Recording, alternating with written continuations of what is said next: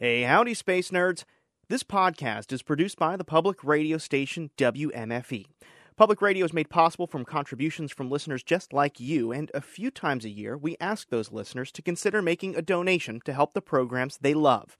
So if you love this podcast, consider a gift to keep it going. You can make a donation online by visiting W M F E dot org, or if you're old school, you can call one eight hundred seven eight five two zero two zero to make your contribution. ten bucks, one hundred bucks, five bucks a month, a dollar a day, anything helps. Thanks.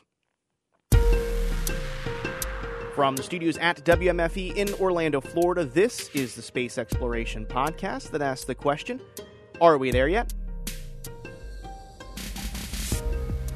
Hi, I'm Brendan Byrne. If we're going to go to Mars, we're going to have to figure out how to live in space for a really long time.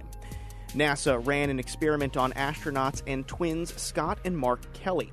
They sent Scott up to space for nearly a year and kept Mark on Earth to see how bodies change in microgravity. What they found was Scott suffered from bone loss and new allergies to things like his own bedsheets. Back here on Earth, I spoke with Commander Scott Kelly about some of the strange ways his body changed while up in space and what's ahead for figuring out long-duration spaceflight. Scott Kelly, thanks so much for speaking with us.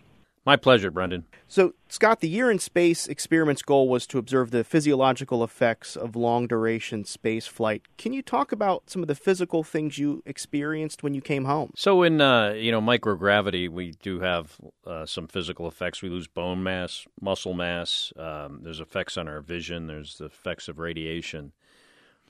And then there's also the effects when you, when you come back, um, getting back into gravity. Initially, you're dizzy, you're nauseous. Uh, you know, those things subside pretty quickly.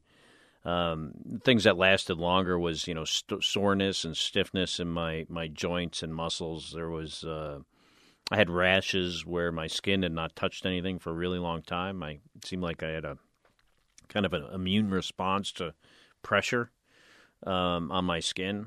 There is the... Uh, And I also had something that I'd never experienced before, you know, being in space for this long, and that is my legs would swell up when I would stand up, and it was really a, a uh, disturbing feeling, feeling all the blood rushing to your legs.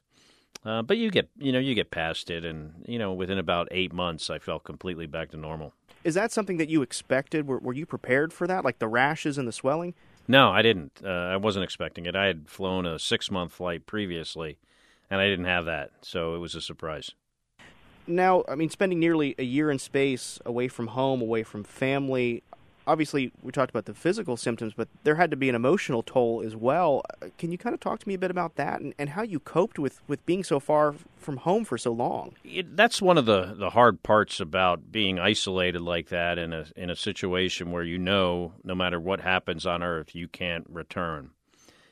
I was always more concerned about the safety of my family on the ground than I was my personal safety in space, despite the fact that, you know, I, there was a lot more risk that I was taking than, than they were taking on Earth. Um, and, you know, it's you deal with it, but it's the hardest part, I think, about, at least psychologically, it's the hardest part about spending a long time in space is that aspect of it, which I experienced firsthand because on my previous flight, my sister-in-law, Congresswoman Gabrielle Giffords, was shot in Tucson, Arizona, and I, you know, I couldn't come back to support my family. For for the Year in Space trip, I mean, how did you communicate with, with your family, your brother, your sister-in-law, those folks?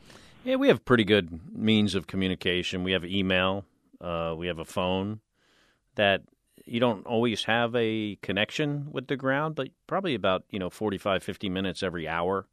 Sometimes longer. Um, you have uh, a, a satellite link where, you know, I could call anytime I wanted, really, and call anyone on Earth. We would do video conferences on the weekends. Um, so we have a really good capability to stay connected. And did that help uh, help get over the homesickness that you had a bit? Um, yeah, I mean, I don't know if I would describe what I experienced being homesickness, though. You know, you certainly miss things on Earth, but it's not like I would, you know, I was like longing for, or, you know, climbing the walls to get out of there because I missed all this stuff. I think I hand, handled it pretty well. If I ha- if I needed to stay another year, if there was a good reason for that, I would have been able to do that. And, and space is pretty cool up there, too. I mean, you had some nice views every day, didn't you? Oh, it's a magical place. You know, it's like, uh, you know, adult Disneyland. Um, a privilege to live there uh, for the amount of time I did. Like you said, incredible views of the Earth. Always, uh, you know, shockingly beautiful. Now, from your perspective, I mean, spending that time in space and being the subject of this experiment, um, learning how to live for a long duration in space, from that perspective, what do you think the biggest challenge that we still face when it comes to long-duration spaceflight? Well, if we're talking about going to Mars or beyond the uh, protective magnetic field of Earth, radiation is a, is a going to be a challenge and is one of the concerns. It's not a challenge that we can't overcome, but it's something that we need to, uh, you know, work uh, more on uh, before we go to Mars. Uh, after that, I would say, you know, if you're going to live in space for years, we should probably need need some kind of artificial gravity. And uh, what would be the um, uh, kind of the advantage of of having the artificial gravity? Would would that alleviate some of those those symptoms that you had coming back? Yeah. I, I would think so, because um, those are were due to the absence of gravity. And you, you might not need, you know, one G or Earth's gravity. It might be something maybe even much less. But, um, you know, that's the stuff I think going forward and in the future we're going to have to study more. What about, um, you know, meals up there? I know there's been quite a bit of uh, research up on the I S S to, to grow some uh, fresh vegetables up there, and I, I believe you took part in, in eating some of that lettuce that was grown in the Veggie Project. What kind of a treat was that like while you were up there, you know, after eating all this prepackaged food for so long? Well, we get fresh food uh, sent up to us with the cargo, with the resupply uh, vehicles that we get every few months, so One, when one of those arrives, you'll have some fresh fruits and vegetables for a few days before they start to spoil. But, you know, having something that you grew yourself in space and you got to watch, you know, grow from little seeds is, uh, you know, kind of a special treat. And, you know, not only does uh, when we go to Mars someday or go other places, I think not only will our ability to grow food help our nutrition, but it also, you know, I think there's an emotional uh, aspect to it when you leave Earth and you're leaving all life behind. But in this case, you're able to take some with you and, and um, you know, watch it grow. Kind of takes your mind off things too, right? You know, having a routine where you have to care for the plants or, or whatnot, right? Yeah, I mean, it's something that's a kind of an earthly thing to do, and it, uh, you know, provides a little bit of a distraction. Made me think, though, what you, the way you posed that question, it made me think for the first time, maybe we should have pets in space. Good dog. Do, do you have any pets down here on, on the ground, Scott? Nah, I'm on the road too much. I think we would name him Astro. And it would definitely be a dog, not a cat, right? Yeah, I don't think cats. No no offense to cat folks, but I, I, I, I think a cat would be dangerous. I'd have to agree with you on that one. Yeah. Scott, you retired from the astronaut corps after logging more than five hundred days in space, eighteen hours outside um, the, the space station or the shuttle, year in space experiment. I mean, what advice do you have for the next generation of astronauts, those astronauts that will spend more than a year in space? What can you give to them? When I have a kid tell me that their their goal is to be an astronaut and fly in space someday, what should they do? Well, if you're going to be a NASA astronaut, there's certain qualifications, minimum qualifications that you can find online. And they they're things like, you know, you need a bachelor's degree in a technical field like science or math, um, medicine, something uh, like a STEM type uh, education at a minimum. But what I tell kids is that, you know, you should choose something you like. You know, don't don't become a pilot in the military because I was a military pilot and you think that is the path you should take. Choose one of these fields that you like because you're probably going to do better at it if you like it. You know, if you don't become an astronaut, you you're better off having a career that you did for the sake of that career versus a, it as a stepping stone to something else. But also, you know, be good at other things. You know, NASA wants people that are uh, well-rounded, that can demonstrate that they've worked as a team, that have leadership ability.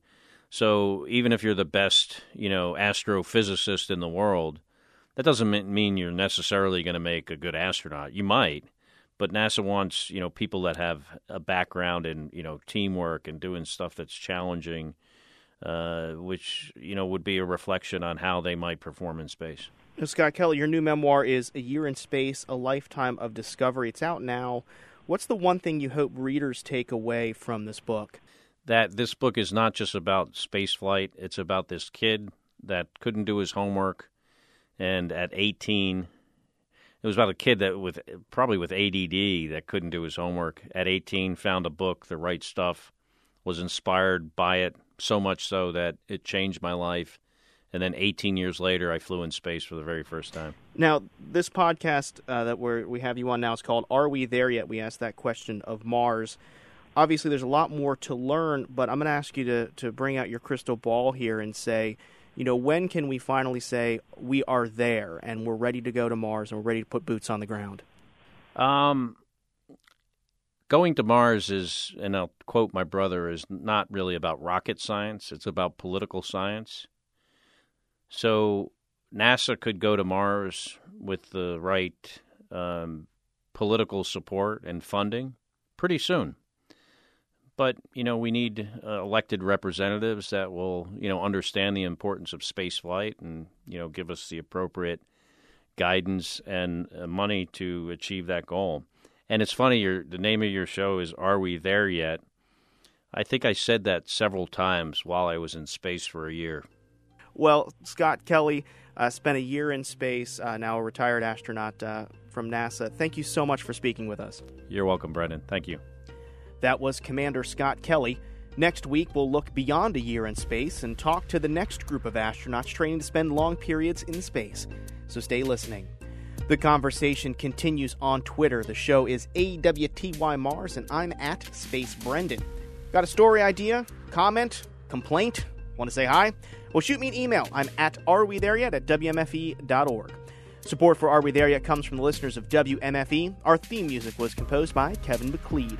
You can find more space news online at W M F E dot org slash space. And until next time, I'm Brendan Byrne. Thanks for listening.